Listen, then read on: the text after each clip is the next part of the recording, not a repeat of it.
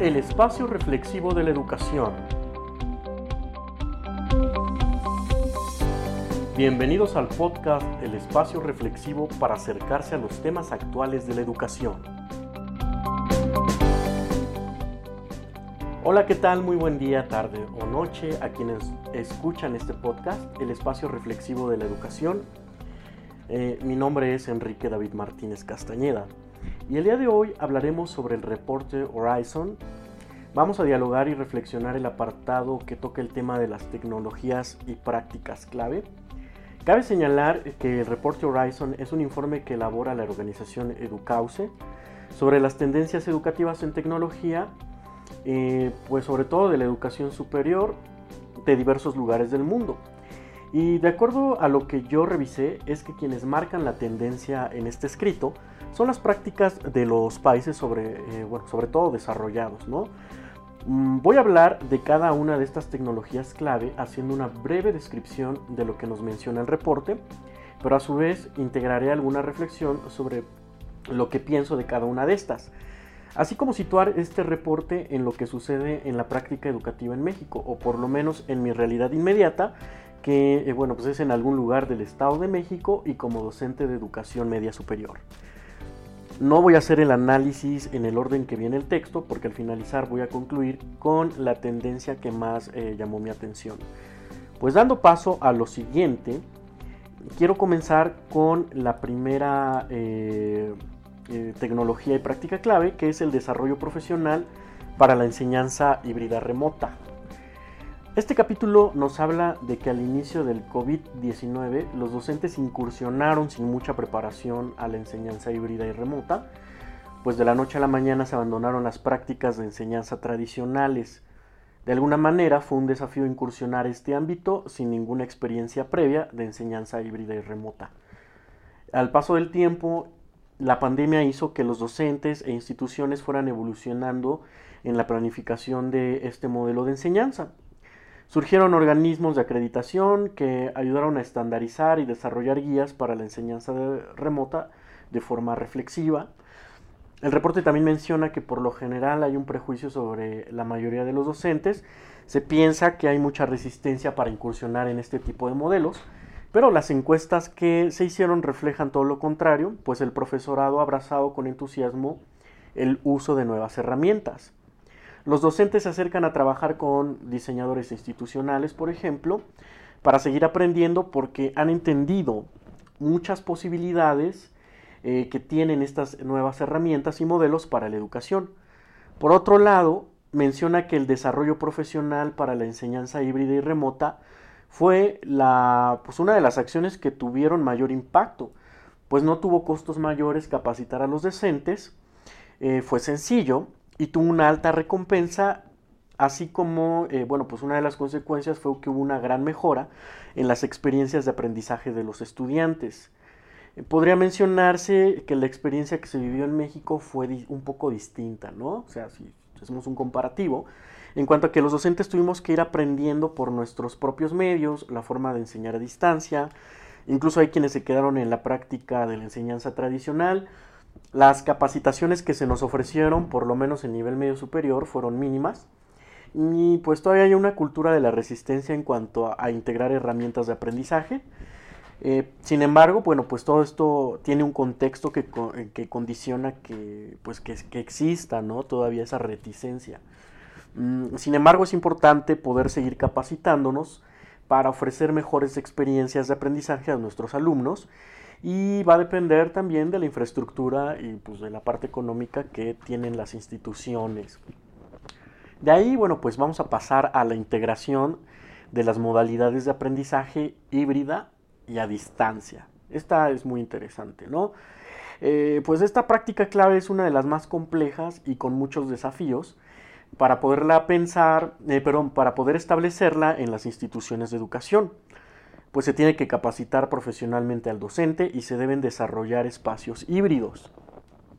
Implica que debe haber un cambio de forma de pensar de las instituciones y repensar la práctica educativa.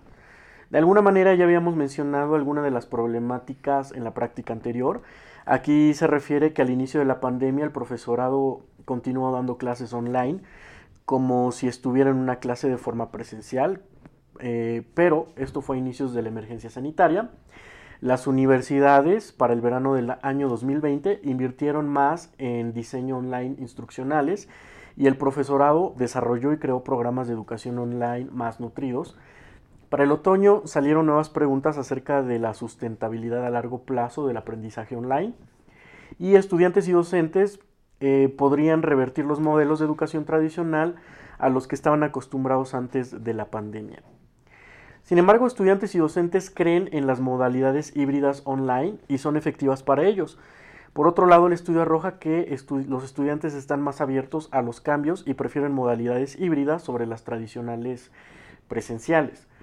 Los docentes resultan un poco más resistentes a los cambios a largo plazo de las modalidades online, pues requiere mayor compromiso del profesorado para su desarrollo profesional en este ámbito. De todos modos, todavía se está haciendo un análisis y estudios sobre con cuáles modelos, cursos, programas los profesores y estudiantes trabajan mejor, cuáles se pueden integrar a sus objetivos institucionales y para eso la participación de involucrados, tanto docentes y estudiantes, es importante para conocer sus necesidades y preocupaciones, por lo mismo deben ser escuchados.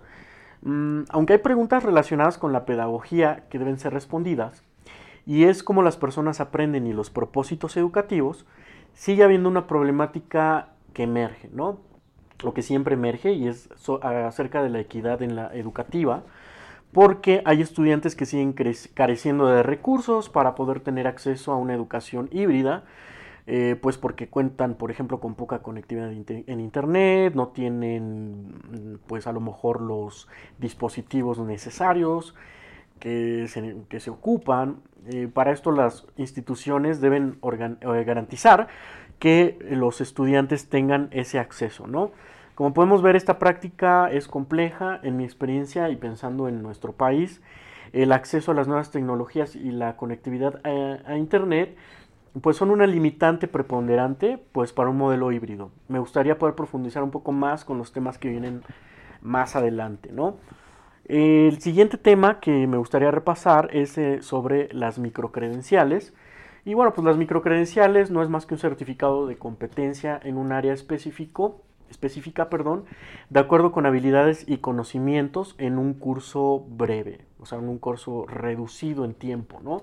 No es nada nuevo, de acuerdo con Arthur Levin, Menciona que el primer programa de certificado lo estableció la Universidad de Yale, ahí ya por el año de 1799.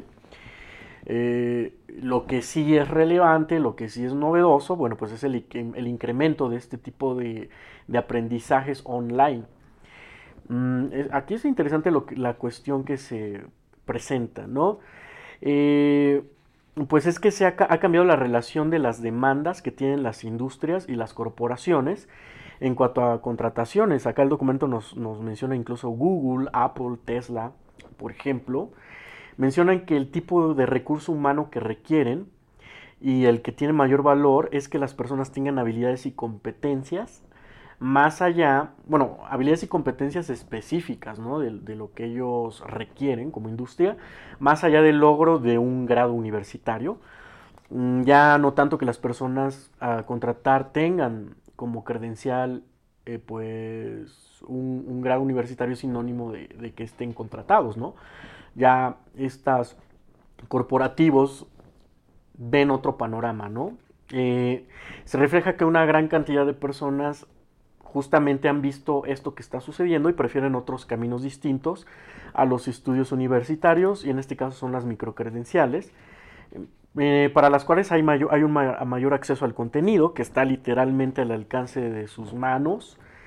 Eh, una masterclass es más atractiva que una clase de enseñanza tradicional. Los aprendizajes están adaptados a sus experiencias y a sus necesidades. Menciona el documento que a partir de la pandemia los profesionales han repensado en cambiar la ruta, su ruta de aprendizaje hacia las certificaciones y entrenamientos, para mejorar en lugar de un estudio universitario, ¿no? De alguna forma, yo pienso, yo opino que en Estados Unidos, como la educación universitaria es sumamente cara, una opción para ellos son las microcredenciales, aparte se forman de una forma especializada, Y esto a las industrias les le parece también atractivo porque cortan una brecha de aprendizajes que no tienen los universitarios a veces al llegar a las corporaciones. Se les tiene que capacitar. Sin embargo, bueno, yo opino que al final no es algo que, que pues pueda ser eh, beneficioso a largo plazo para el estudiante eh, o quien se mantenga solamente con este tipo de microcredenciales, ¿no? Porque pues em, solamente se está especializando en un, en un área, en una cosa, y sus horas de oportunidad se reducen.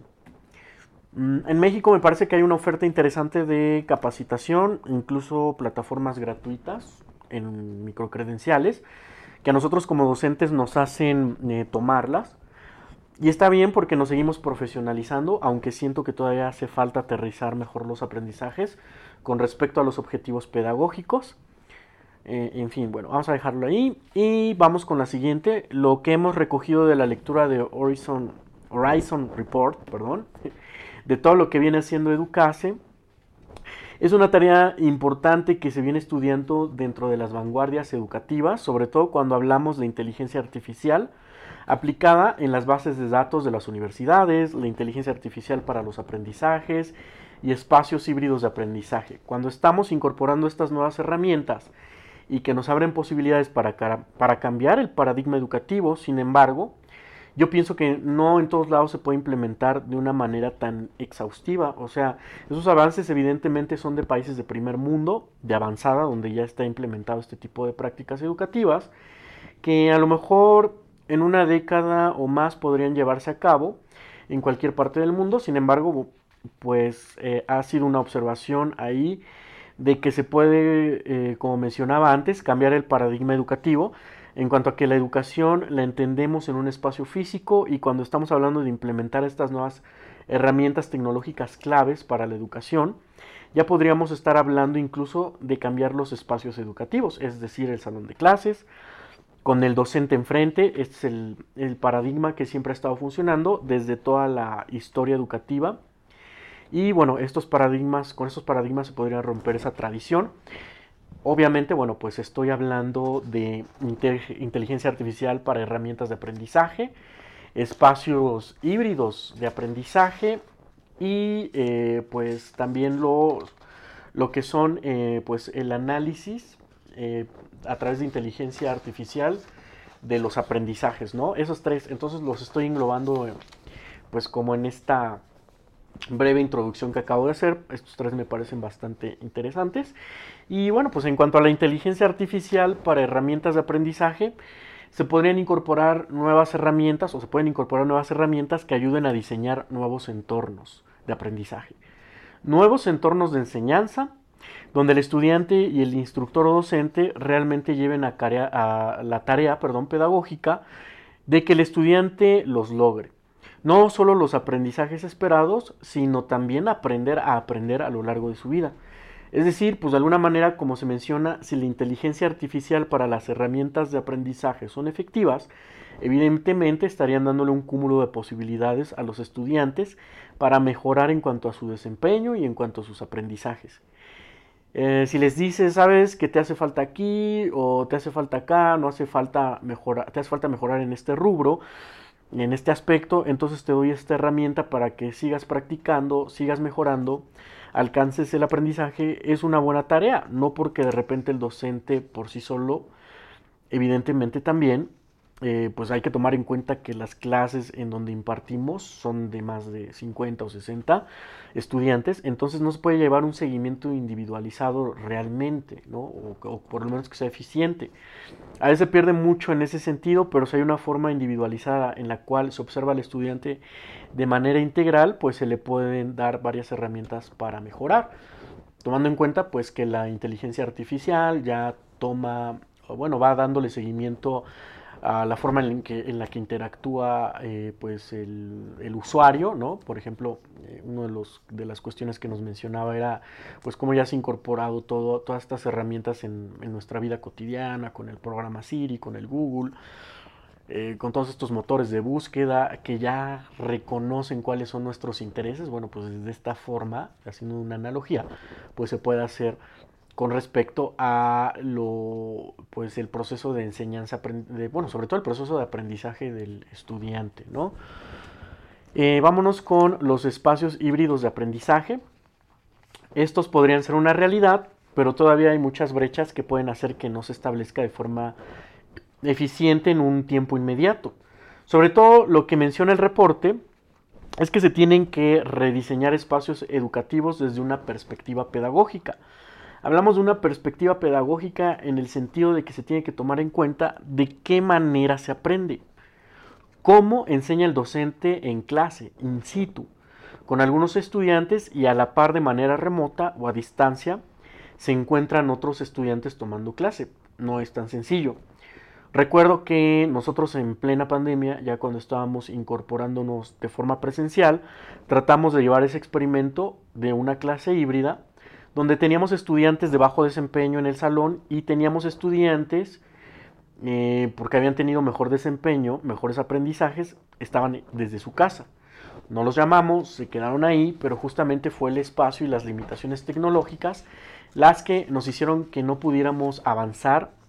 En esta parte, los estudiantes que estaban en su casa ya no los podíamos atender de la misma manera ya no nos escuchaban porque no teníamos todas las herramientas tecnológicas como el micrófono. El recurso era una limitante, tan es así que los estudiantes que iban bien en casa tuvieron que exigir que se cambiara la dinámica porque ya estaban bajando su desempeño escolar. Entonces no es tan sencillo. La limitante es la infraestructura y el recurso económico y la integración del docente al uso de la tecnología. Mm, y que, bueno, pues en, ese, en esa parte, ¿no? Son muchas variables las que hacen que estos espacios híbridos no puedan ser una realidad completamente. La otra, que sí es importante que menciona el reporte Horizon, sobre todo, es el diseño del espacio. Para que se pueda llevar a cabo se necesitan recursos y herramientas tecnológicas. Ah, que es lo que está presentando ahí también, lo que vean quienes están a distancia, etcétera, sin mencionar una buena conectividad.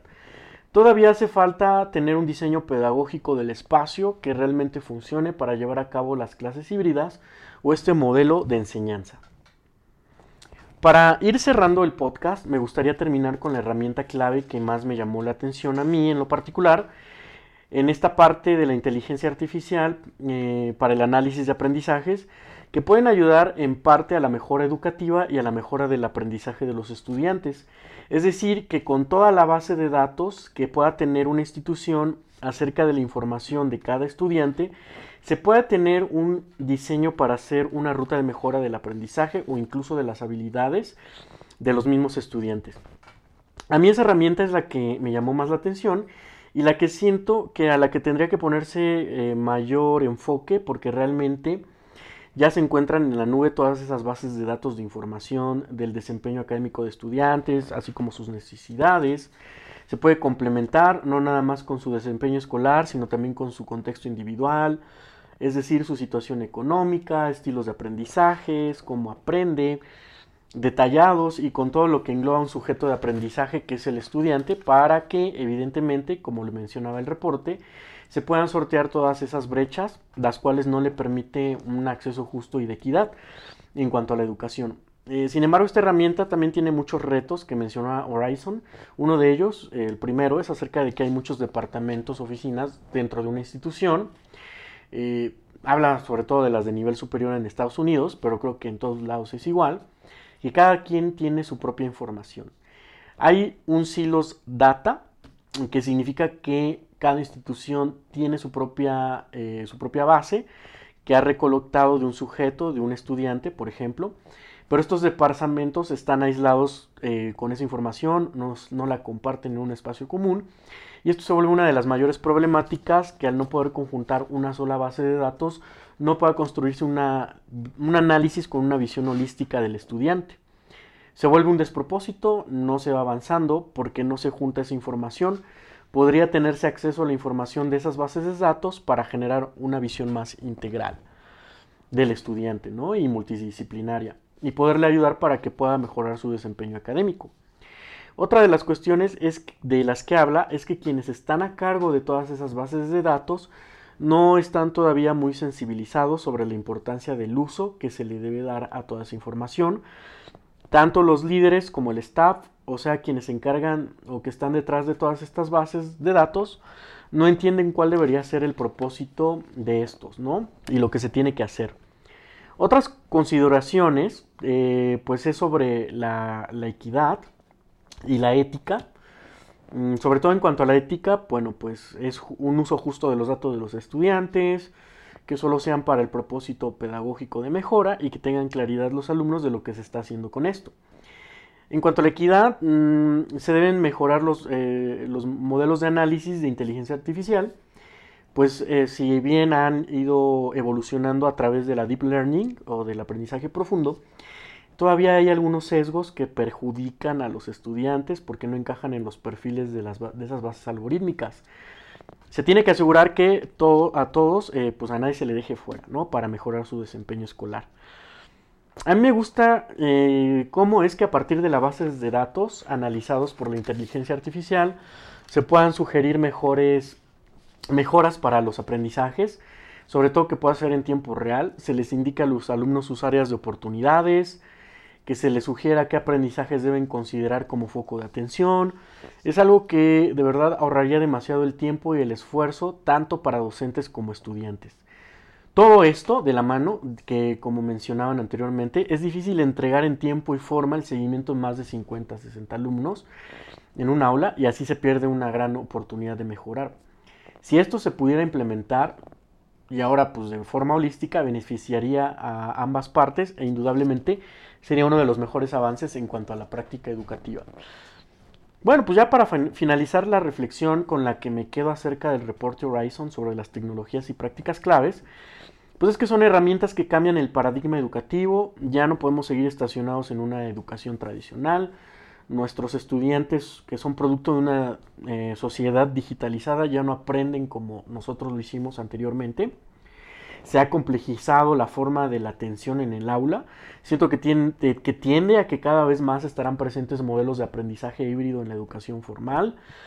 Pero en espacios como nuestra realidad educativa tardará un poco más si no hay un, si no hay un empeño de parte de autoridades y de todos los actores involucrados, pues falta mucha infraestructura, profesionalización docente.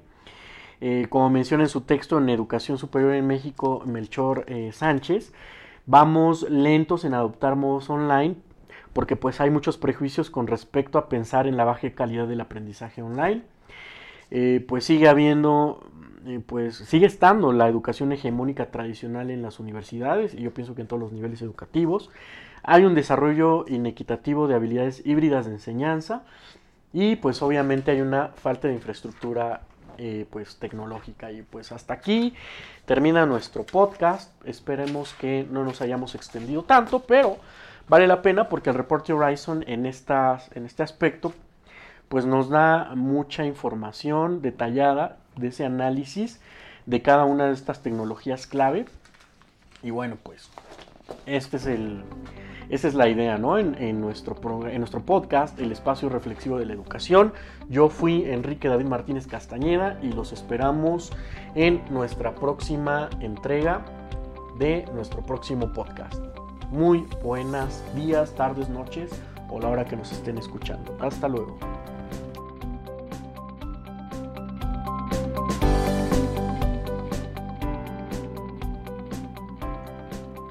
El espacio reflexivo de la educación